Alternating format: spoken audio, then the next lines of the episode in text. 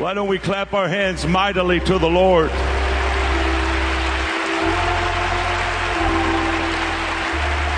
Somebody shout with a voice of triumph.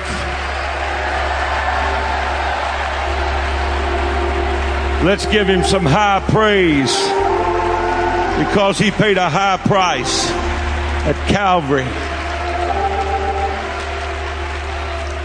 Praise God. You can be seated just for a moment.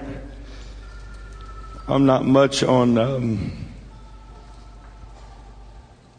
doing this, but I feel like it needs to be done tonight. I want to give honor tonight to the speakers that's gone before me. Great men of God, precious spirited men, and every one of them has preached tremendous without exception, just tremendous preaching, life changing messages. Our God must care about us a whole lot to give us such ministry.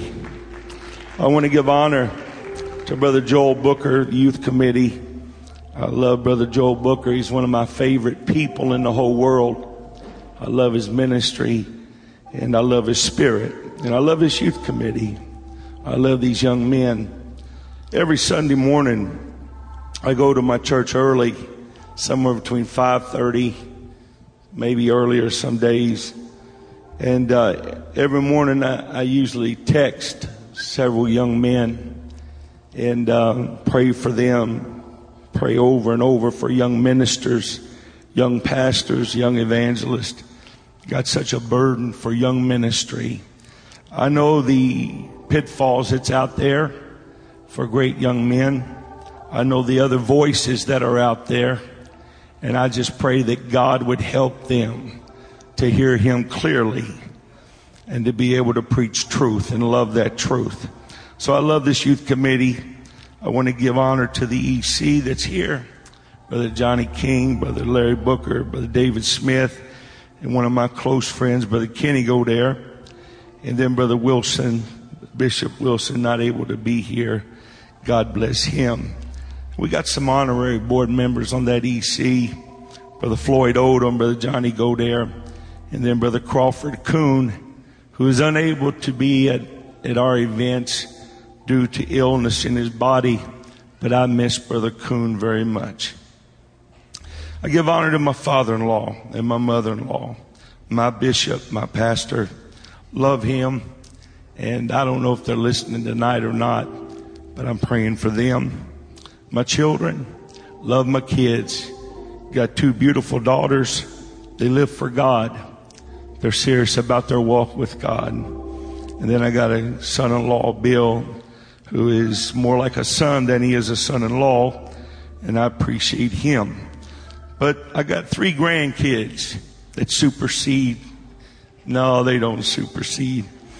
I got three grandkids that I love dearly. They're listening.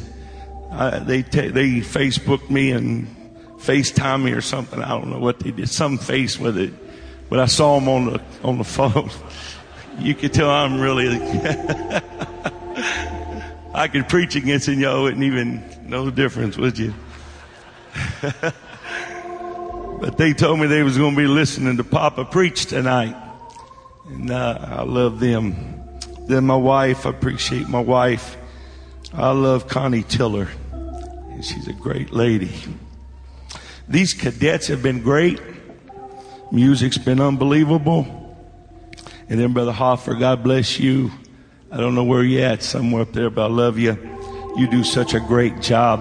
Why don't we give HDR a round of applause?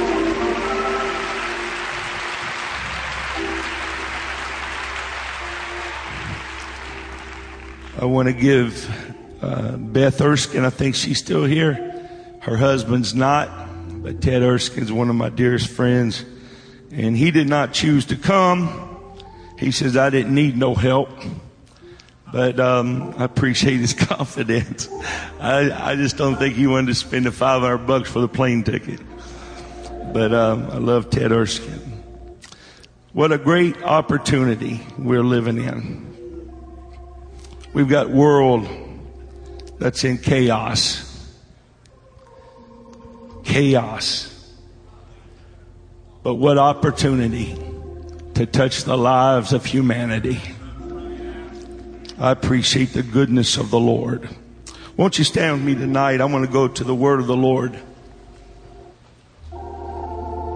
Sister Booker, uh, excuse me, I'm sorry. Sister Booker, I'm glad you're here too. But Sister Brewer, we're, we're glad you're here. We love you and appreciate you so much and um, miss your husband. God bless you. The Bible says in Matthew chapter 16, verse 13 through 19. The Bible says when Jesus came into the coast of Caesarea Philippi, he asked his disciples, saying, Whom do men say that I, the Son of Man, am? And they said, Some say that thou art John the Baptist, some Elias, and others Jeremias, or one of the prophets. He said unto them, Whom say ye that I am?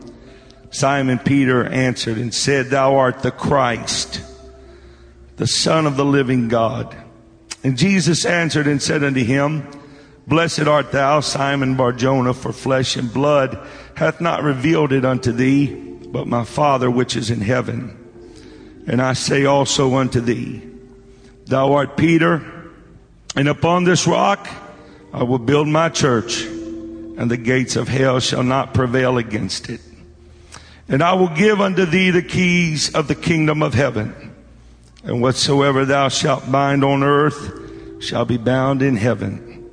And whatsoever thou shalt loose on earth shall be loosed in heaven. I'm going to give you the keys. Praise God, authority, power. I want to preach to you tonight on this subject that the Lord spoke to me several weeks ago. And, um, and I don't I don't usually give weird titles or, and I know this is going to sound just a little bit off to some, but I don't mean it that way. I just mean it the way that the Lord gave it to me. But I want to preach to you tonight on this subject, a church stronger than hell. A church stronger than hell.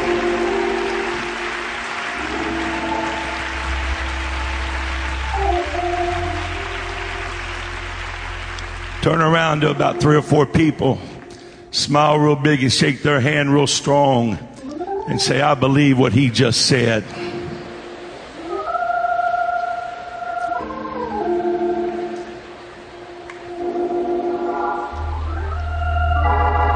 Now, why don't you lift your hands and your voice?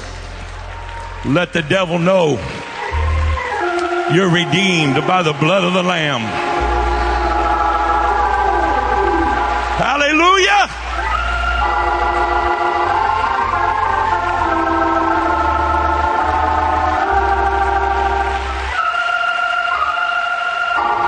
Praise God, praise God.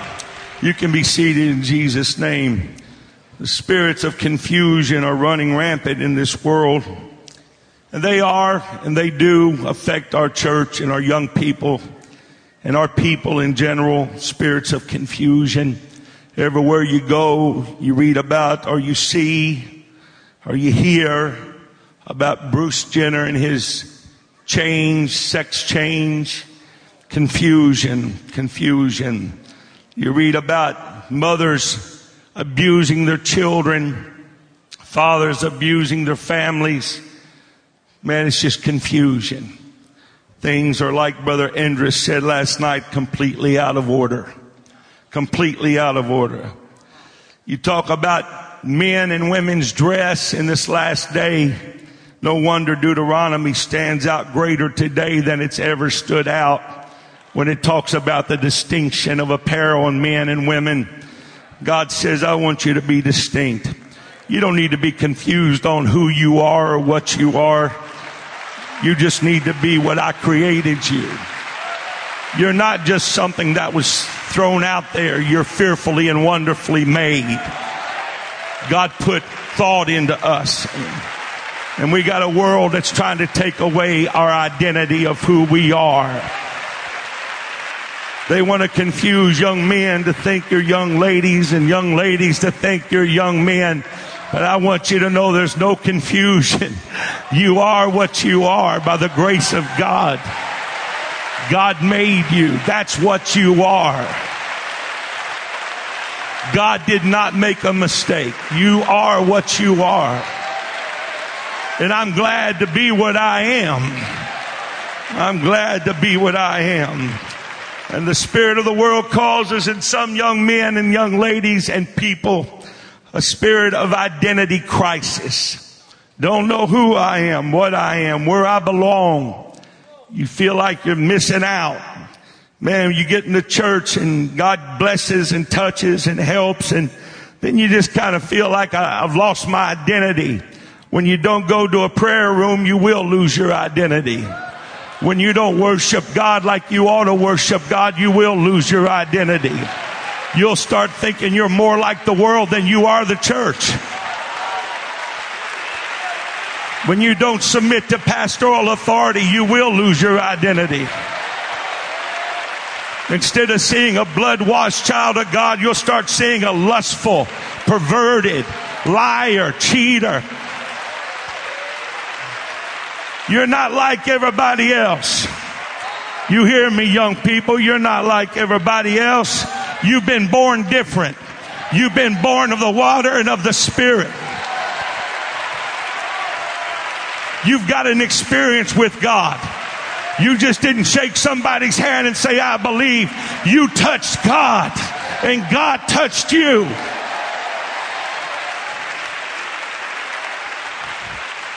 Praise God. The way you dress and the way you act and the way you talk and the way you walk, what you listen to, what you watch, what you do. Man, that's a part of your identity. That's a part of who you are. So you've got to guard your identity. You're not like everybody else. You're the church of the living God. I said you're the church. It's good when we tell the adults that. They feel the responsibility of it somewhat. But man, when you tell young people you're the church, it just kind of goes over the head and says, I'm glad to be a part of the church. You're not a part of the church. You are the church. You're not a second tier child of God. You are the church.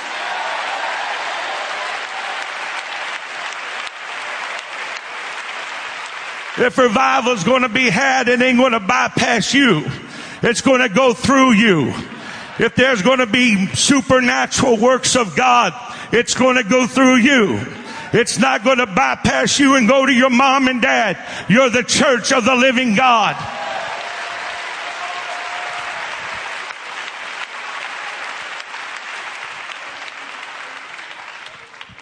The essence of the church. All through the Bible, you see the Lord dropping hints of the church. And starting with Abraham, Abraham gives us a characteristic or an essence of what the church would be. The Lord said, Abraham, you obey me, you keep my commandments. Your seed is going to be like the stars of the heaven and the sands of the seashore. Stars of the heaven speak of the heavenly church. The church right now. That's the stars of the heaven. The Bible said the sands of the seashore is the Israel today. But notice they came from the loins of a faithful man. A faithful man. He's telling us my church is going to be a faithful church. It's not going to wander to and fro. It's going to be a faithful church. It's going to be a church that I can depend on, that I can trust. I can put confidence in. I, I, believe there's some faithful people here today. It don't mean if I'm sick or if I'm well. It don't mean if I'm rich or I'm poor. I'm going to be faithful to God. It don't mean if I, my, my, my, I'm going to be faithful to God. Not just when I feel like it. Not just when everything's going my way, but in the good and the bad, I'm going to be faithful to God. The Lord showed us another semblance of the church when Israel was locked up in Egypt and they wanted to be delivered. And the Lord said, I want you to take a lamb of the first year and I want you to take that male lamb and I want you to gut it and skin it and then I want you to roast it. I don't want you to break a bone on that lamb's body. That lamb was a type of Christ. But more important, it was a type of the body of Christ. And the Lord said, I don't want the bones to be broken in the body of that lamb fulfilling the prophecy at Calvary. When Jesus Christ died, they came by to break his legs so he would die quicker couldn't push himself up to breathe, but he had already died, fulfilling the prophecy that not one bone would be broken in his body. I think the Lord has given us an insight that the church of the living God may suffer many things, but its structure will never be broken. Hell may have the power to come against us. Hell may have the power to come and fight against us. Fight your mind, fight your spirit, but it'll never break the church.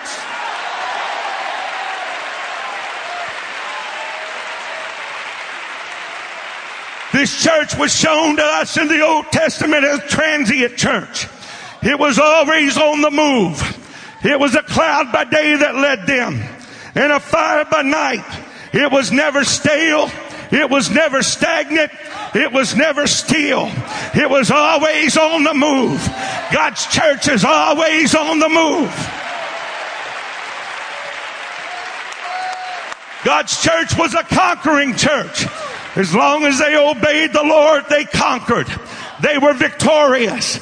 Nothing could defeat them. Nothing could overcome them as long as they were obedient unto the Lord. His church would be a conquering church. His church was represented as a golden candlestick. A golden candlestick that was pure as the gold it was made of. And the light was its purpose to shine forth. The church was not just to be an entity without a purpose, but it was to shine light and it was to show the abundance of the power of God that worked within it. I'm glad to be in the church tonight. I said, I'm glad to be in the church tonight. We could be out on the street. We could be shooting up with heroin. But look where we're at. We're in the presence of God where there's healing, where there's signs, and where there is wonder.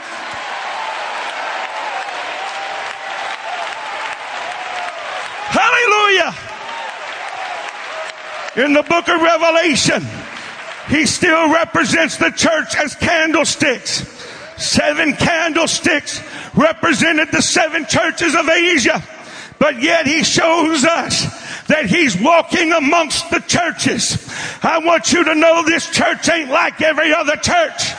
This church has the presence of God in it. This and where the presence of God is, there is great things in store for those that inhabit the church. I wish I had some young people that would just lift your hands and cry out, I'm glad I'm in the church.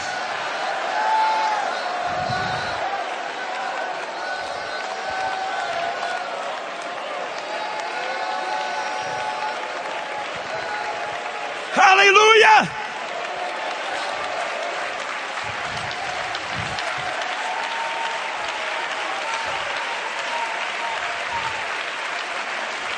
In the book of Isaiah, chapter 28, Israel has turned their back on God for other gods. He offered them rest, but they would not hear his voice. They did not want none of him. They were an uncomprehending people who did not trust the word of God. Israel's covenant with death, they made an agreement with hell and lies became their refuge and falsehoods a hiding place. But the Lord saw that and he looked and he saw a remnant that believed in him, that trusted in him, that put confidence in him. And he gives us another glimpse of the church. He says in Isaiah 28, 16, therefore thus saith the Lord God, behold, I lay in Zion for a foundation, a stone, a tried stone, a precious cornerstone, a sure foundation. He that believeth shall not make haste. He said, I'm going to put a foundation in my church that's going to be stronger than hell.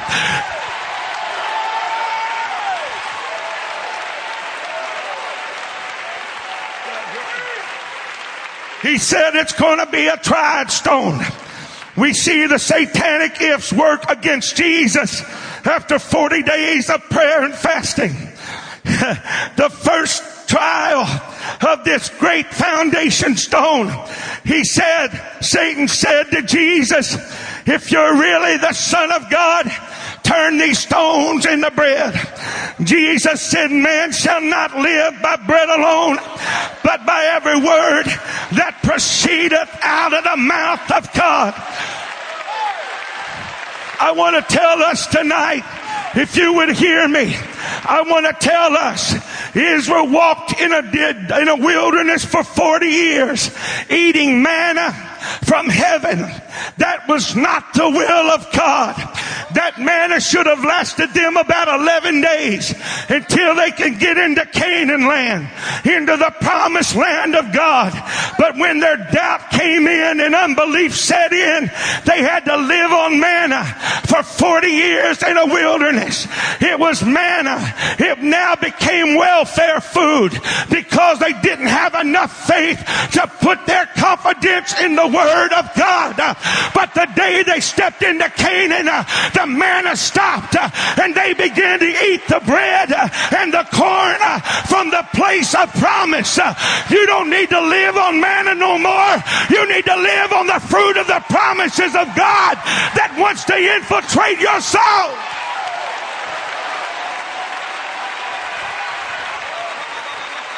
Well, we are not welfare people. We are people of promise.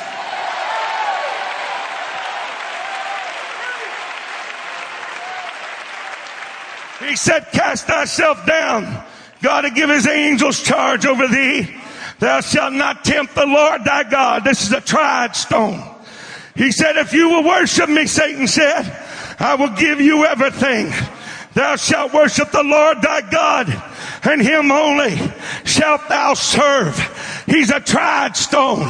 He didn't crumble under the temptations of Satan. Uh, he did not falter under the trials of satanic ifs. Uh, then men tried him when he hung on the cross. Uh, they said, if thou be the son of God, come down from that cross.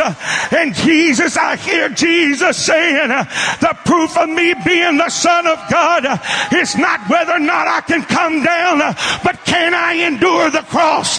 If I can endure it. Hallelujah. The proof of you being a child of God is not whether or not you can pray your way out of every trial, but when God does not open up a way of escape, can you endure it? When God don't bring the healing, can you endure it? When God don't bring a deliverance in your family, can you endure it? That's the proof if you're a child of God when you don't throw in the towel, when everything don't go your way. But can you endure? He said there's some things I will never deliver you from, but he that endures to the end, the same shall be saved. I want you to know I'm going to live with some heartache maybe, but I'm going to endure. I'm going to be faithful. I love God. I've been redeemed. You're the church.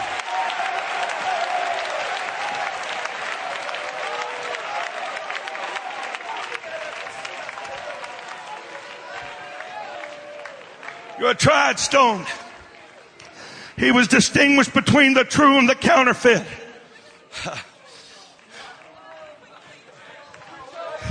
There's many Christ in this world, but there's only one chief cornerstone of the church.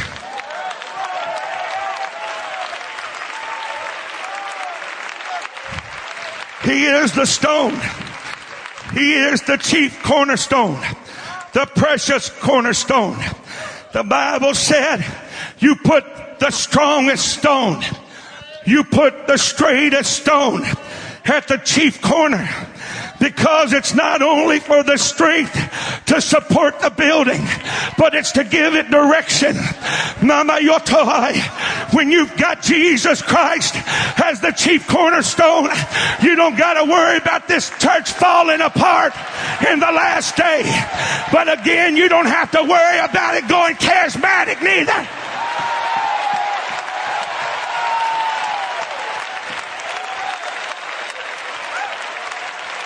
Hallelujah. You don't have to worry about this church falling apart under the trials of persecution or even tribulation if the Lord sees fit. But you don't need to worry about the church falling apart into charismatic doctrine or the emergent church doctrine or preteristic doctrine or the light doctrine. You don't got to worry. This church is built on a foundation with the chief cornerstone that's not only strong, but it's straight.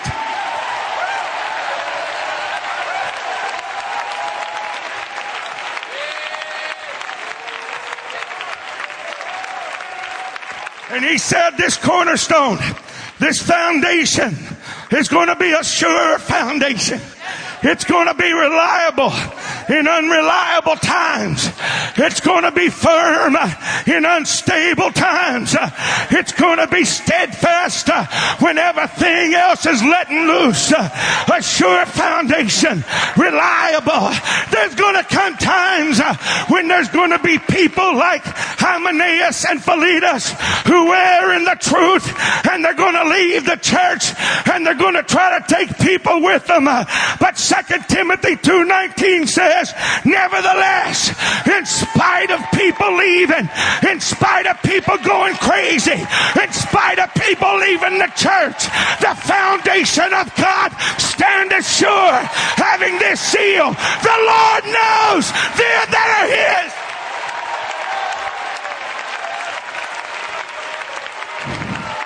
Don't worry about your young people in your youth group. The ones that want to live for God, they're going to live for God. It don't matter who stays or who goes. If living for God's in their heart, they're going to live for God.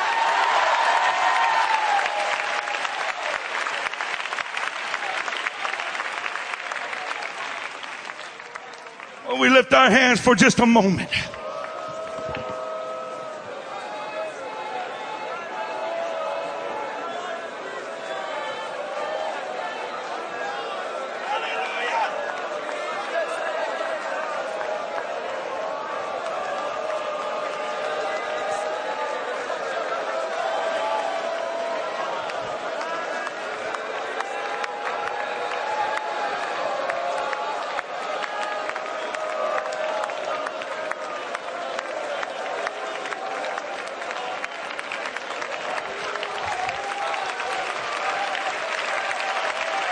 This foundational stone, this rock, this Jesus that we're preaching about is the foundation of the church. Psalms 118, 22 says he's the stone which the builders refused, but it's now become the headstone of the corner. Some men ain't gonna want to build on this foundation. Some people ain't gonna want to be in the church. Some people ain't gonna want to live holy. Some people want to trust in their own ways and in their own mentality and thoughts. But I want you to know there's gonna be a church. There's gonna be a church. It's not going to be a weak church. It's not going to be an anemic church. It's not going to be a frail church. It's going to be a strong church. It's going to be an anointed church. It's going to be a church with purpose.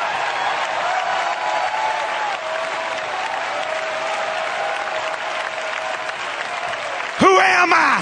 Who am I? You're in the one God apostolic tongue talking holy living child of God with anointing enough to turn hell upside down.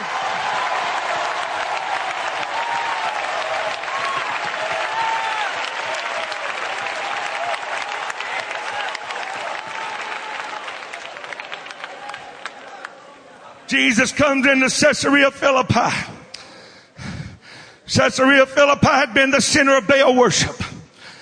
It was the worship of the Greek god Pan that had taken place there. And then Caesar himself sees himself as a god and he was worshiped there.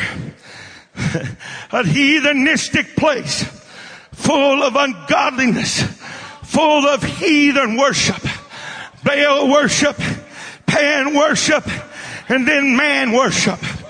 What a mess. And in the midst of all that, Jesus says to his disciples, whom do men say that I, the son of man, am? They said, you're Elias, Jeremiah, or another one of the prophets. But Jesus said, whom do ye say that I the son of man am? In the midst of a heathen world, in the midst of idolatrous spirits, in the midst of heathenistic views of Godship and deity, he says, who do you think I am? Do you think I'm greater than Baal? Do you think I'm greater than Pan? Do you think I'm greater? And Peter said, I know who you are. I know you. I know you're not just a man. You're the mighty God in Christ. You're the King of all kings. You're the Lord of all lords.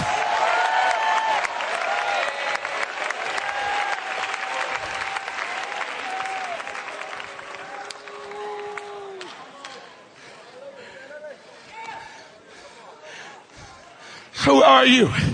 Who do you think I am? He said, I know that you're the mighty God in Christ. You're the son of the living God. You are Jesus. When we see you, we see the Father. And when we see the Father, we see you. You are Jesus. You and the Father are one. There's not a first, second, third. No, no, no. There's one God. Father in creation, Son in redemption, Holy Ghost in the church right now. In the beginning was the Word. The Word was with God and the Word was God.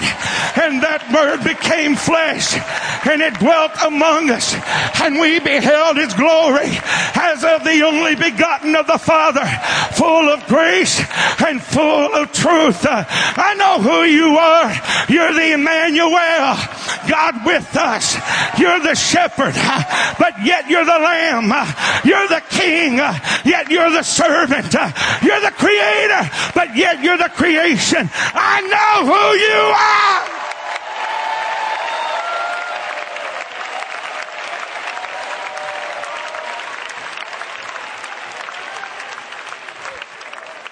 It seems like every time God gets ready to show somebody something great, whether a revelation or, or a vision.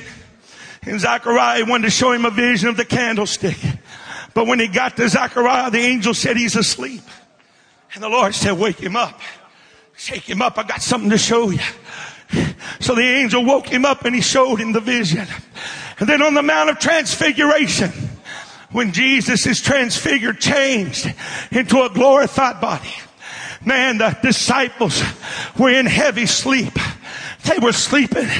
And when they woke up, they saw a glorified Jesus, a revelation of his deity. They knew him in his manhood, but now they're seeing him in his deity. God wanted to reveal something to them. God wanted to show them something that they never seen, that they never knew.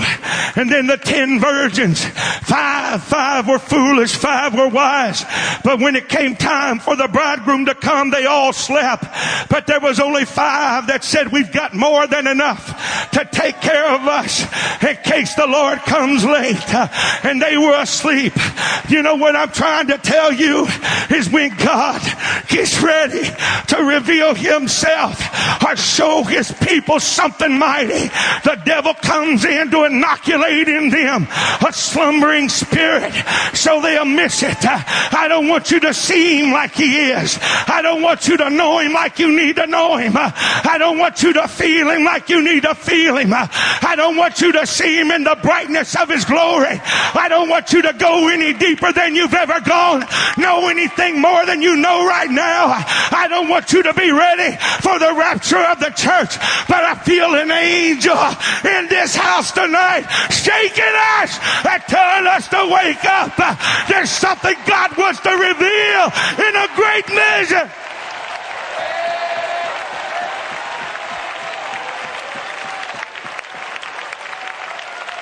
Let's praise Him right now.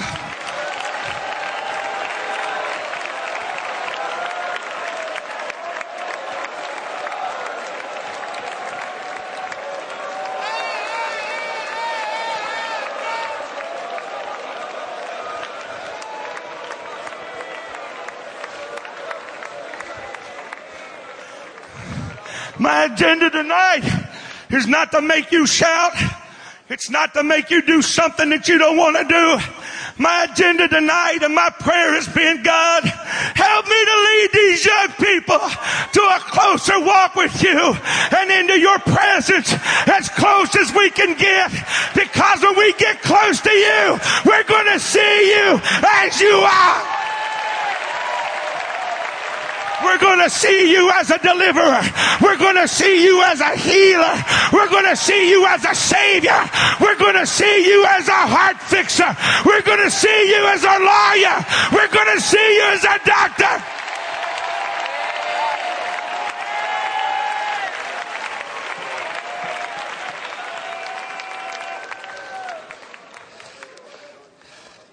You're the mighty God in Christ. Mighty God is Jesus. The Prince of Peace is He. The everlasting Father. The King eternally. The wonderful in wisdom by whom all things were made. The fullness of the Godhead in Jesus is displayed. It's all in Him. It's all in Him. I said it's all in Him. The devils believe in God and they tremble. You don't think this church is strong. You don't think this church is powerful. The devils believe in the oneness of God and they tremble.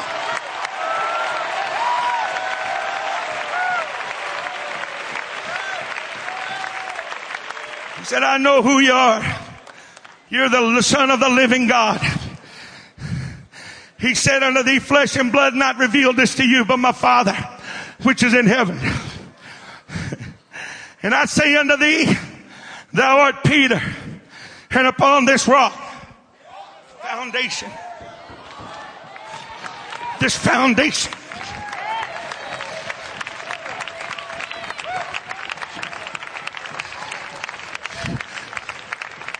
I'm going to build my church and the gates of hell shall not prevail against it. A church it's the first time that Jesus or the word church is mentioned in the New Testament. It was called the kingdom of God. It was called the kingdom of heaven. But now he calls it a church. It's the called out one.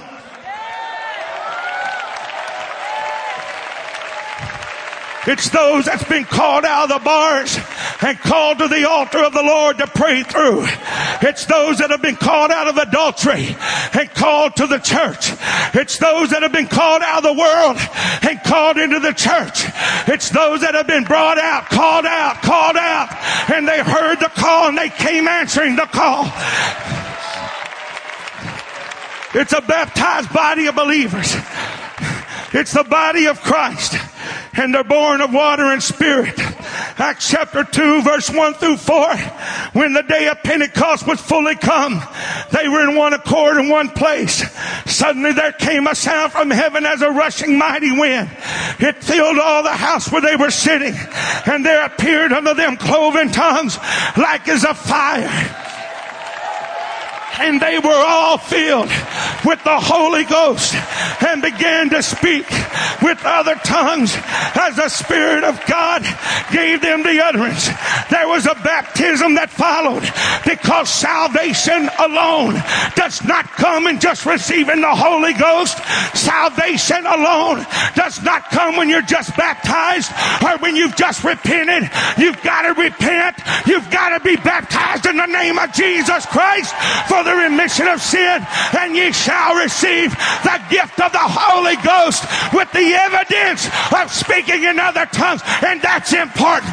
You've got to have a supernatural experience with God.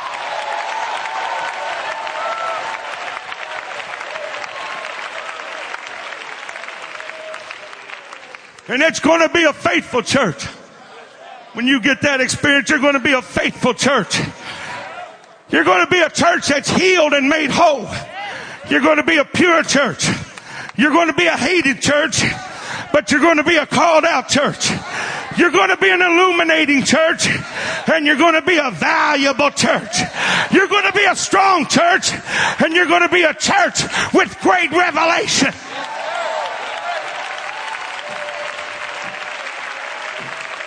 You're now the body of Christ many members in particular, but you're in the church. You ought to shake somebody's hand and say, I'm glad I'm in the church.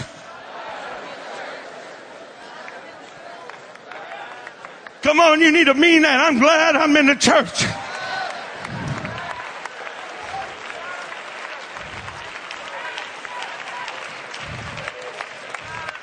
So now that you're in the church, now that you're in this strong, mighty church, now that you're living on the foundation of Jesus Christ, what's your purpose in this church?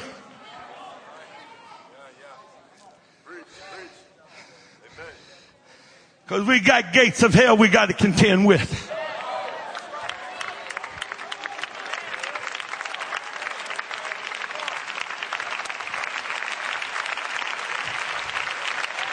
Got demons and devils we got to contend with. Let me just stop right there and tell you something we're dealing with right now. In the sixth chapter of the book of Genesis, the sons of God, they begin to marry the daughters of men. I know some men feel like angels married women. I know it's the sons of Seth marrying the, the daughters of Cain. I know all that. I don't know all that. Whether you believe it's angels that's gone into natural women and they've had babies with them, or whether you believe that it's the righteous seed that has mingled with the unrighteous seed. It doesn't matter to me because supernaturally evil giants were born out of those, uh, out of those unholy unions. They called them men of renown. Not because they were good. They were renowned because of the evil that was in their heart. And a few years later, God destroys the earth with them. But they pop back up on the other side of the flood. Because whenever righteous people begin to mingle with unrighteousness, we create giants.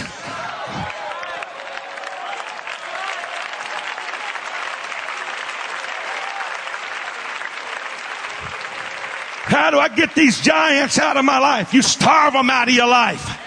You don't mingle with the world. You're in the world, but you're not of the world.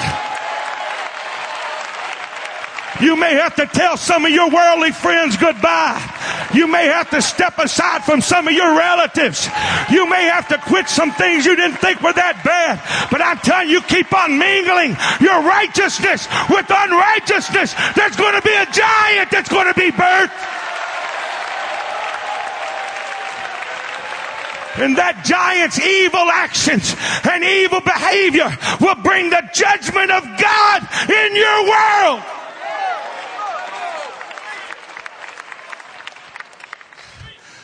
Young man, handsome young man, dating a worldly girl.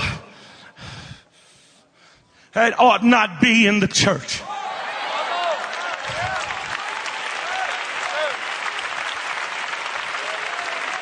Never ceases to amaze me how our great boys in the church always lust after the girls in the world. But yet it's the boys in the world that lust after our pure girls. What's wrong with that? You guys need to get your eyes set. Some of the most beautiful girls in the world are in this building right now. And young ladies, some of the greatest young men ever in the world are in this place right now. You don't need to mingle yourself with the world. You'll create giants and demons that'll fight you to your death. But thank God there's a David. Thank God there's a David spirit that said, I'm not afraid to conquer the giant.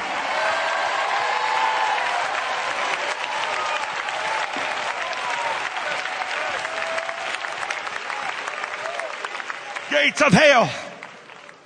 Talks about the underworld. Talks about the realm of darkness. Gates of hell. It's the atmosphere of death. An environment of death. The gates of hell. Place of chaos, havoc. Gates of hell. The gates speak of the strength of hell. A city's no stronger than its gates. When a city's under siege, the first place that their enemy is going to attack is the gate. If the gate's strong, then the city's safe. If the gate's strong, then they're all okay. But if somebody outside is stronger than the gates they put up, then that city's going to be ravaged and that city's going to be overthrown. That city's going to be conquered. The gates of hell Somebody say the gates of hell is hell's authority, hell's power. Some have called it the city of hell. But I just want to say this before I go on any farther. In spite of hell, there will be a church. And in spite of hell, that church will thrive.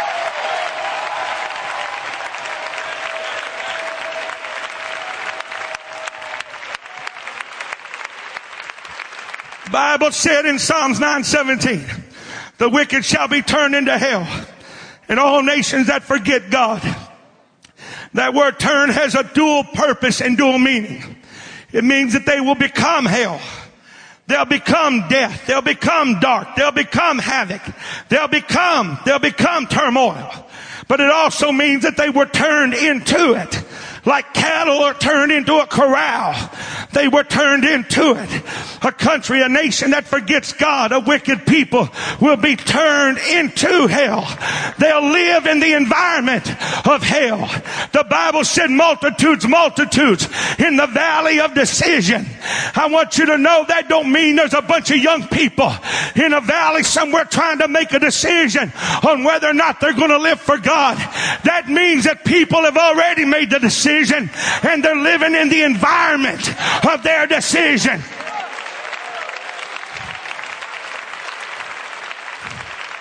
There's people living in the environment of hell.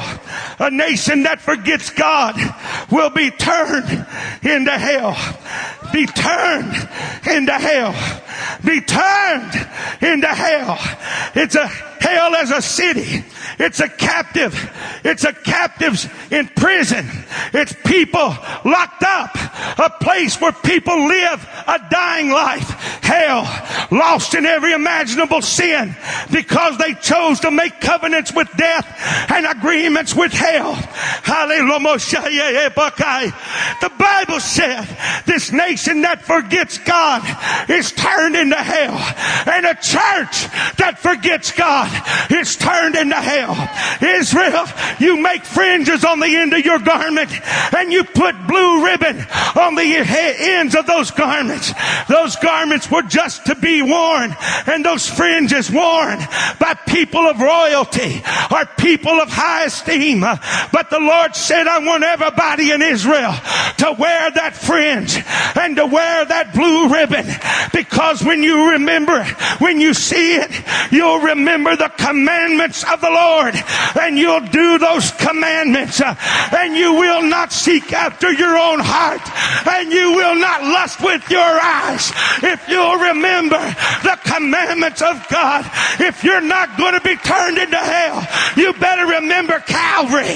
You better remember the blood. You better remember the glory of God.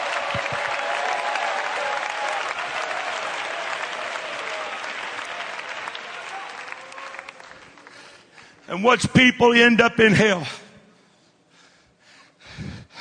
And the only way they're going to get out of that hell is if there's a church strong enough to break them out.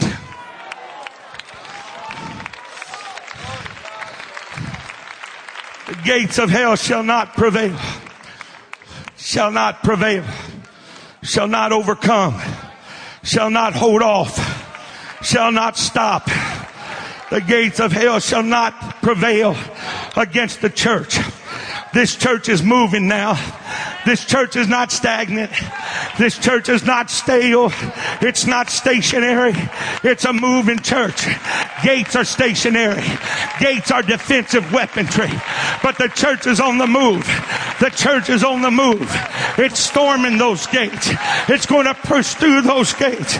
If sinners are going to be saved, it's going to be because of the church.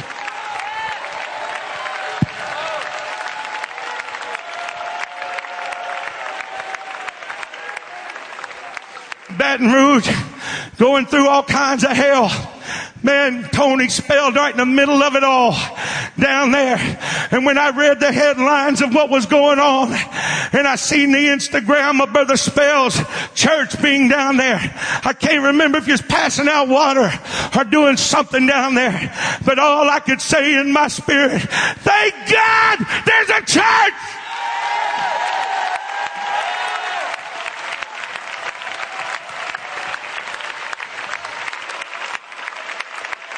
I've got 60% of the young people I have in this conference have neither mother nor father that live with them. They are living with grandparents. They are living with relatives. They are here. And you don't know the mess that can get wrapped up in a kid's mind when they're not living with their parents. I've got young people here tonight that are probably more bound than what I realize. I've got young people here tonight that hear the voices of hell calling them. But all I got to offer is a good church for them to live in and a good church for them to be a part of because I know that I know that God's church is stronger than hell. I know the church is stronger.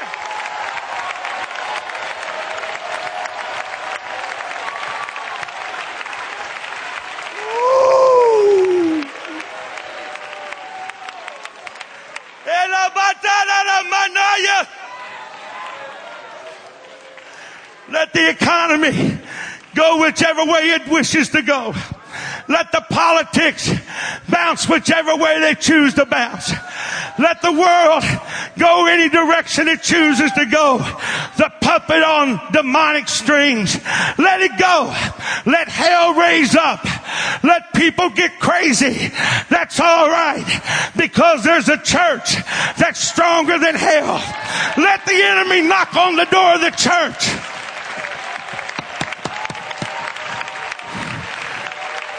Let fornication try to come into the church. There'll always be a Phineas that'll run back with a spear and, and, and ravage those that try to bring it in. You go on and hell rises up. It comes in like a flood. God said, I'm going to lift up a standard against it. You're going to know that I'm in the house. Turn to your neighbor say, I'm the church. You're not just a church. You're the church. You got power.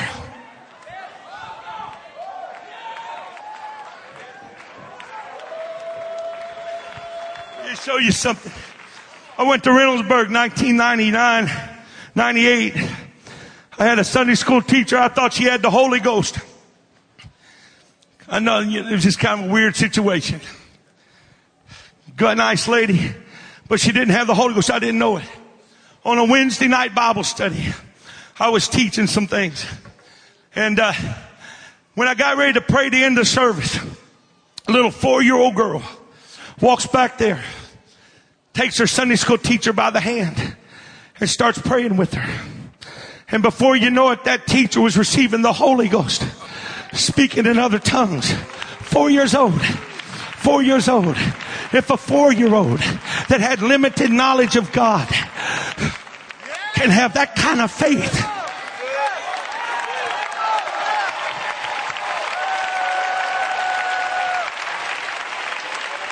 I'll tell you why hell's fighting so hard in your lives because he knows that if you ever get yourself on the right track, that you're going to turn his city and his world upside down.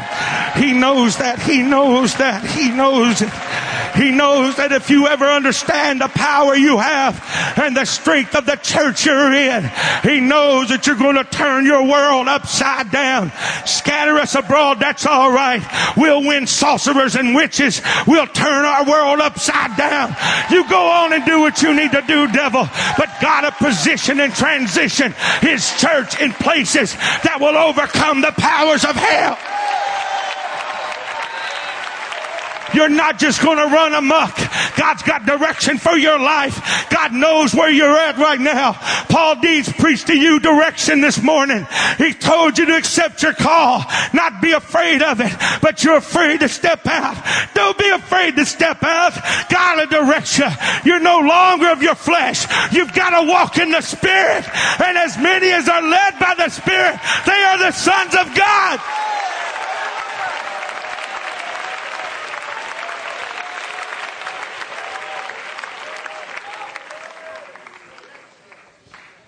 Little old town where I pastor, and I say that respectfully. I love my city. But it is probably the biggest drug place in per capita in the United States of America. Heroin addiction, crystal meth, knock doors, and people answer the door with meth mouth, and that's what you deal with. Children messed up, high school messed up, Man, you're living in some messed up. Few, few years ago, I came in there eight years ago, and I'm used to feeling the authority over my city in Reynoldsburg. And I believe preachers do that. I know when I was in Reynoldsburg, I felt authority over that city. I felt like I could pray prayers that would stop the onslaught of hell. But when I walked into Carrollton, I didn't feel that way. I felt overwhelmed by the spirits of addiction. I felt overwhelmed by spirits of doubt and unbelief. That city's probably got a thousand backsliders or more in a city of 3,000. Full of doubt, full of negativity, full of it. And I didn't know how to combat that. And all of a sudden, a few years later, I fought that tried to help the church build it up, preach encouragement to them, taught them some things. But just about four or five years ago, man, I began to pray against these spirits. And I began to bind them up because he did tell Peter, you're Peter, you're the church, and I'm going to give you some keys.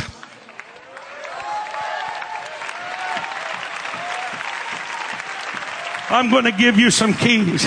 You know what I'm preaching to right now? I'm preaching to some of the greatest young people in the world, but some of you don't have a clue how much authority you have over hell.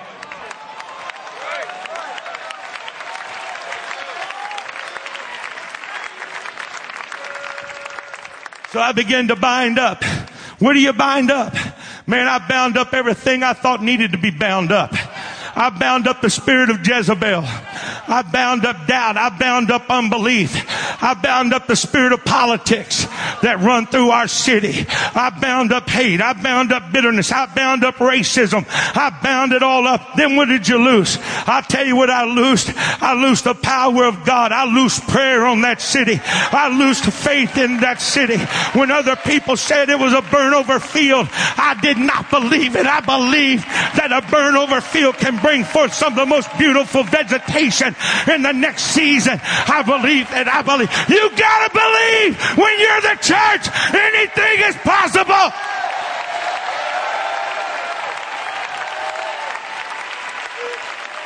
I don't believe there's such a thing as a burnover field when it comes to God and His church. I believe there's just worn out preachers with doubt in their mind. But somehow or another you better wake yourself up because God's wanting to show you something. He's wanting to show you His power in the earth. He's wanting to show you He can bind up the politics. He's wanting to show you He can give favor where there is no favor. He's wanting, you know why He's doing all that? Because there's souls. There's souls that need to be released from the gates of hell.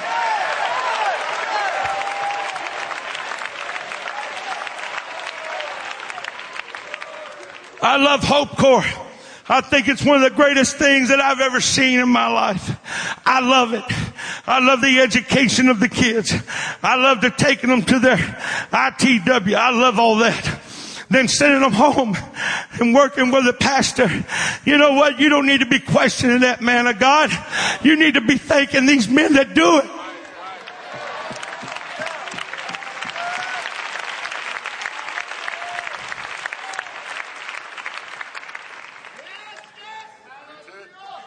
I was hoping there'd be somebody shout on that.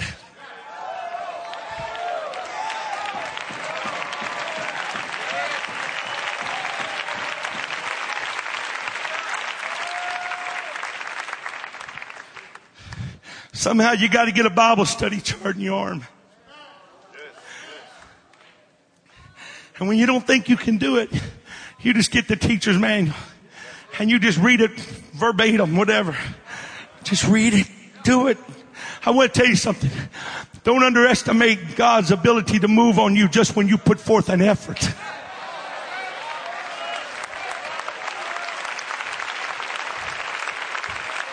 You're somebody. You're not like everybody else. If you want to be like everybody else with this Holy Ghost experience, then you'll have to, you'll just have to backslide a little bit to do that. If you want to be like the world, if you want to play organized sports and give yourself to that, get wrapped up in that.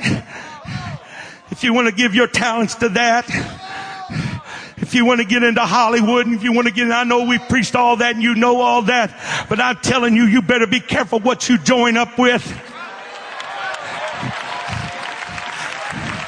Somebody said, I don't mean nothing bad by this, but somebody said when Tim Tebow used to make a touchdown, he'd kneel down and he'd pray a prayer. And man, I heard apostolic saying, man, that's something. He kneels down and thanks God for the ability to score a touchdown. I got news for Tim Tebow. God don't give you the ability to play sports. He gives you the ability to serve Him and to worship Him and to praise Him.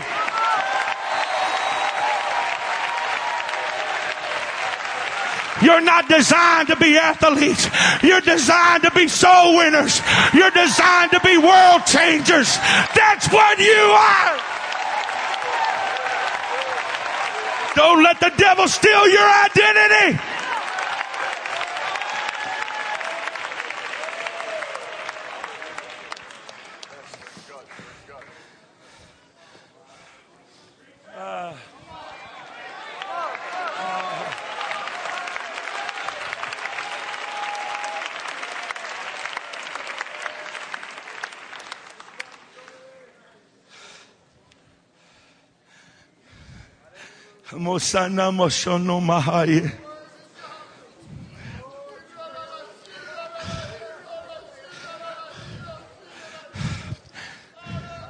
There's young people here tonight, and I know you've, you've, we've, we've taken you from one end of the spectrum to the other, and these men have done unbelievable jobs. I am so thankful for their preaching. I'm thankful for it. But I know there's some young people here. And you're living behind some gates. Gates of insecurity, gates of fear, gates of failure. You're not going to tell me there's all these kids here and you've not, and there's not some in here that's fighting the porn spirit. I pray by now you've already prayed through all that, but just in case, just let me kind of sweep up the scraps here. The value of a church, not just to this world to reach and to save. And God knows I'm not doing all I can do, probably. I want to reach people so bad. I can't hardly stand the thoughts of somebody being lost.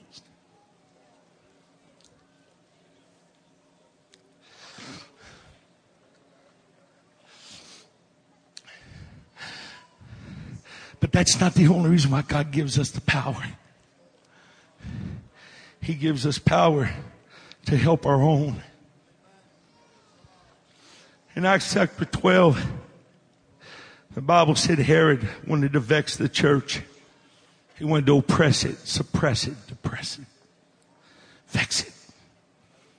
He'd already killed one apostle. Now he's wanting to kill another, Peter. He's the prize preacher. Herod thought if he could kill Peter, the preacher of Pentecost, then he can destroy a church. But this church ain't built on one man. It's built on a revelation and a message.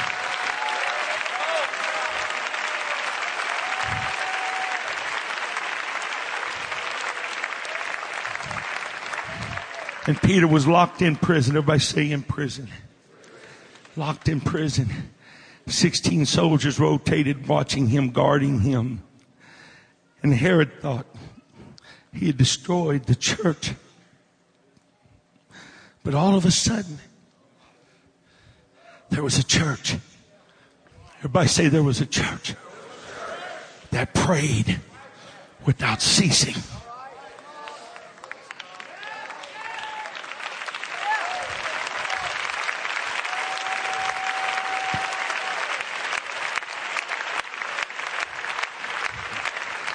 And when we pray, it's not biblical for us to command angels to do this or to do that. It's biblical for us to pray and God commands angels. God knows where they need to go and he knows what they need to do. So the Bible said the church prayed without ceasing. And the Bible said all of a sudden an angel appears in that jail. The power of a church. That angel breaks the chains. He tells his Peter to get up quick, and when he does, the chains fall off. And if you're here today and you've fallen a million times, then you just get up a million and one, and I think you'll be okay. But you got to get up. I can't get up because I'm bound. When you get up, you'll break those chains. I don't think you heard me. You think you're bound with chains, then get up. When you get up, the chains will fall off.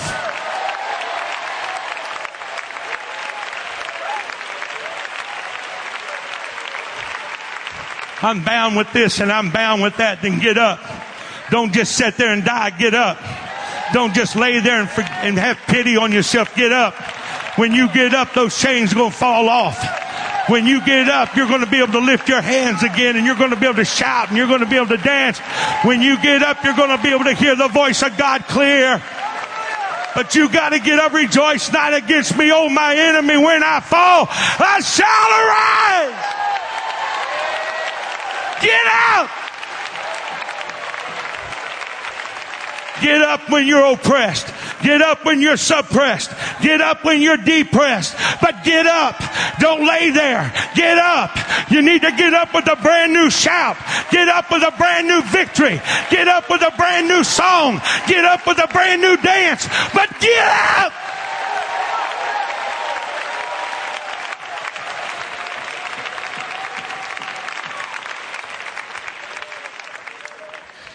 And angels came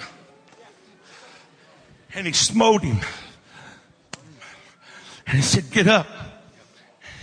Get up quick. And when he got up, chains fall off. A church army can't fight when your hands are bound. A church army can't do hand to hand combat when your arms are shackled.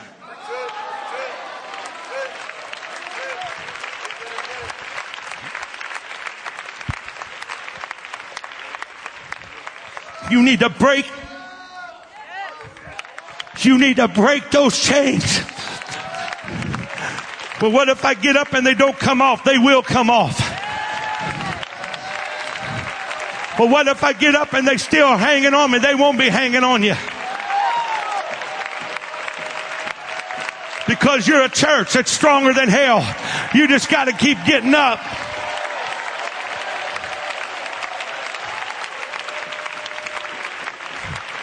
He smote Peter. And then he led him through the first, the second, the ward, and then he led him out into the yard, and there was an iron gate. Some of you have come to that iron gate a million times. But that iron gate was locked, and nobody had ever gone through it without a key of those in control. No prisoner ever escaped through that iron gate. But now you've come to that iron gate You've come to this place many times in your walk with God just to look up and see that iron gate. And it reminds you of past failures. And it reminds you of things you've said and things you've done and things you've thought. And you just kind of bow your head and turn around and say, maybe the next time I can break through it. Maybe the next time I can get through it. I once, I had a lady one time, I had mentioned this years and years ago. And I had a lady one time come up to me and she said, Brother Tiller, she said, every time I get to that gate that you talked about, she said, the devil reminds me of an abortion I had years ago. And she said, I just can't go on. I can't go on as long as he puts that in my mind. She said, what do I need to do? I said, this is what you need to do. You just keep need to keep walking. You just keep walking toward that iron gate. And when they did, that gate opened up on its own accord. I want you to know there's a church stronger than hell.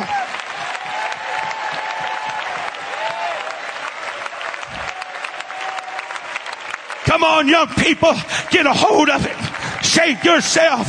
There ain't always going to be somebody there to pat you on the back. You just got to make up your mind you're going to get up.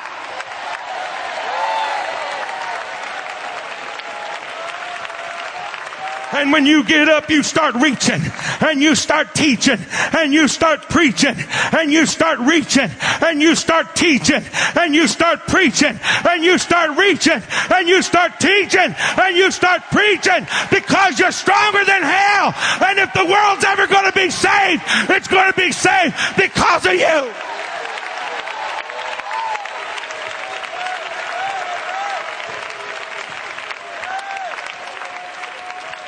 What's the church going to do about all this racism?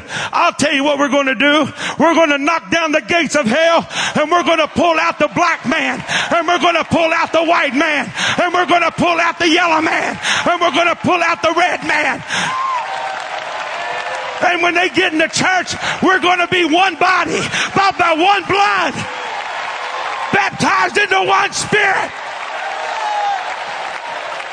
In the church, there ain't no black, red, white, or yellow. There's one body.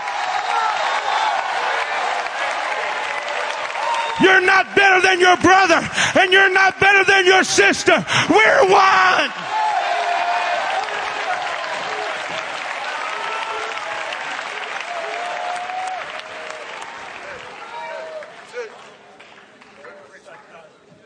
Would you lift your hands with me?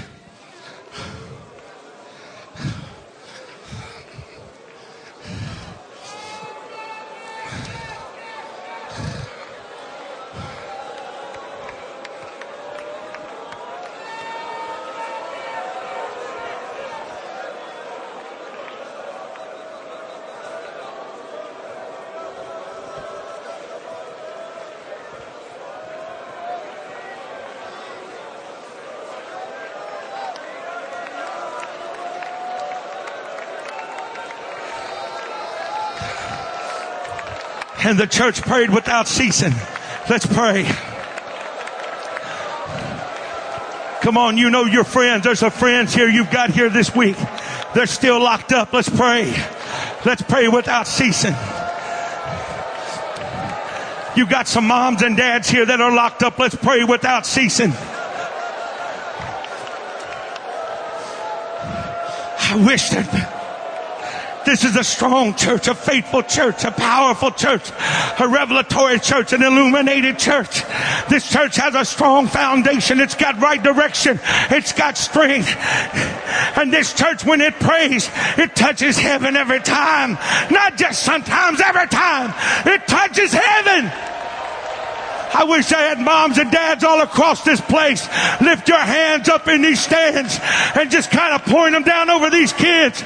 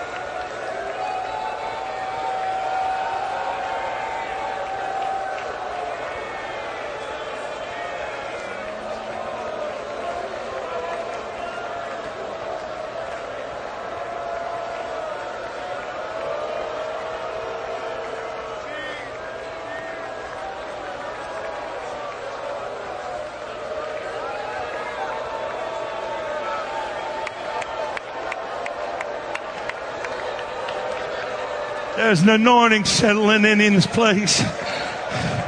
That anointing's about ready to destroy every yoke that hell's trying to put on your mind and your spirit.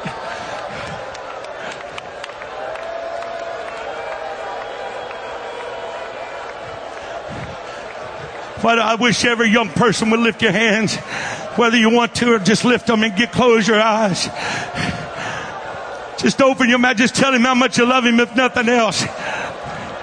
But this church is a unified church.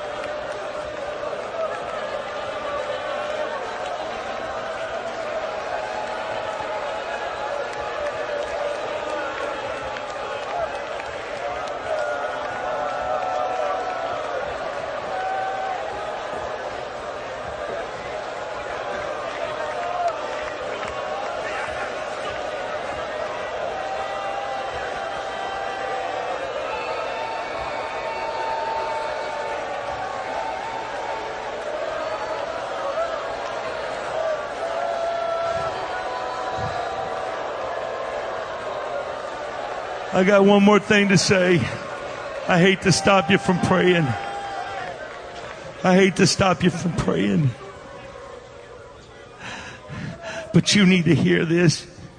And then I'm going to, I'm going to go sit down. When I was 12 years old, my mom and dad started going to church.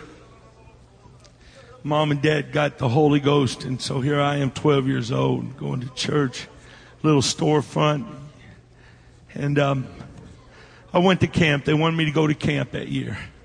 I had never been around nobody. I didn't, I didn't want to do that. Felt uneasy, uncomfortable. But I went. And, and during one of the day sessions of that camp, a man preached. And he asked a question to several, to three or four kids in the congregation. He called up a young man. He called to ask him to stand. He was popular with the girls, and he had a couple girls sitting beside him. He was giggling and laughing. And the preacher said, "Dennis." He turns, snaps to attention. He stands up. He said, "What's this church mean to you?" He said, "Well, it's a place I go and see my friends and."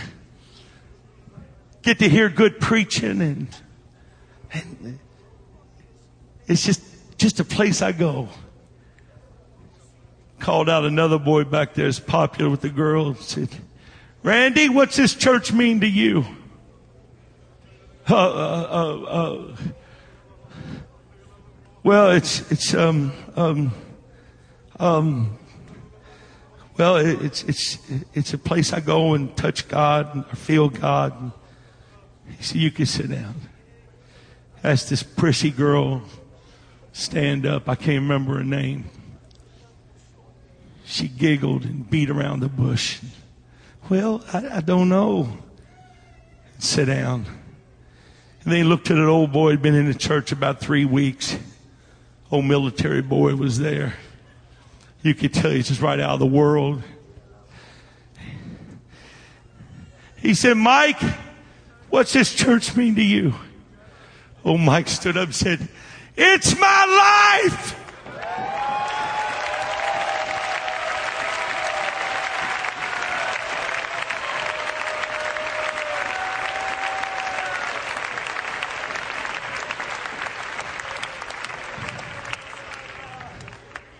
This is the question. What does the church mean to you? Let's lift up our hands right now.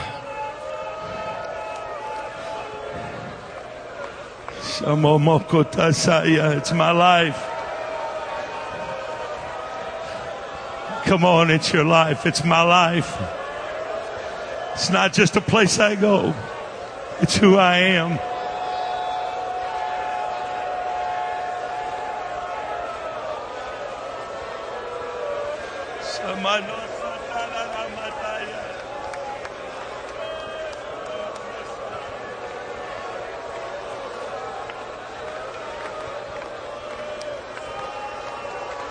Yes, Jesus. You got a world to conquer, young people. You got a world to turn upside down. You got cities to influence. You got people to win. You got gates to tear down. Come on, you wasn't made just to be a stationary entity. You were made for purpose. You've got destiny written all over you.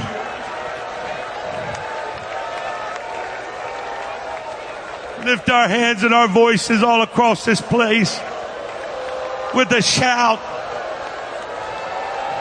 with a victorious shout, with a victorious shout.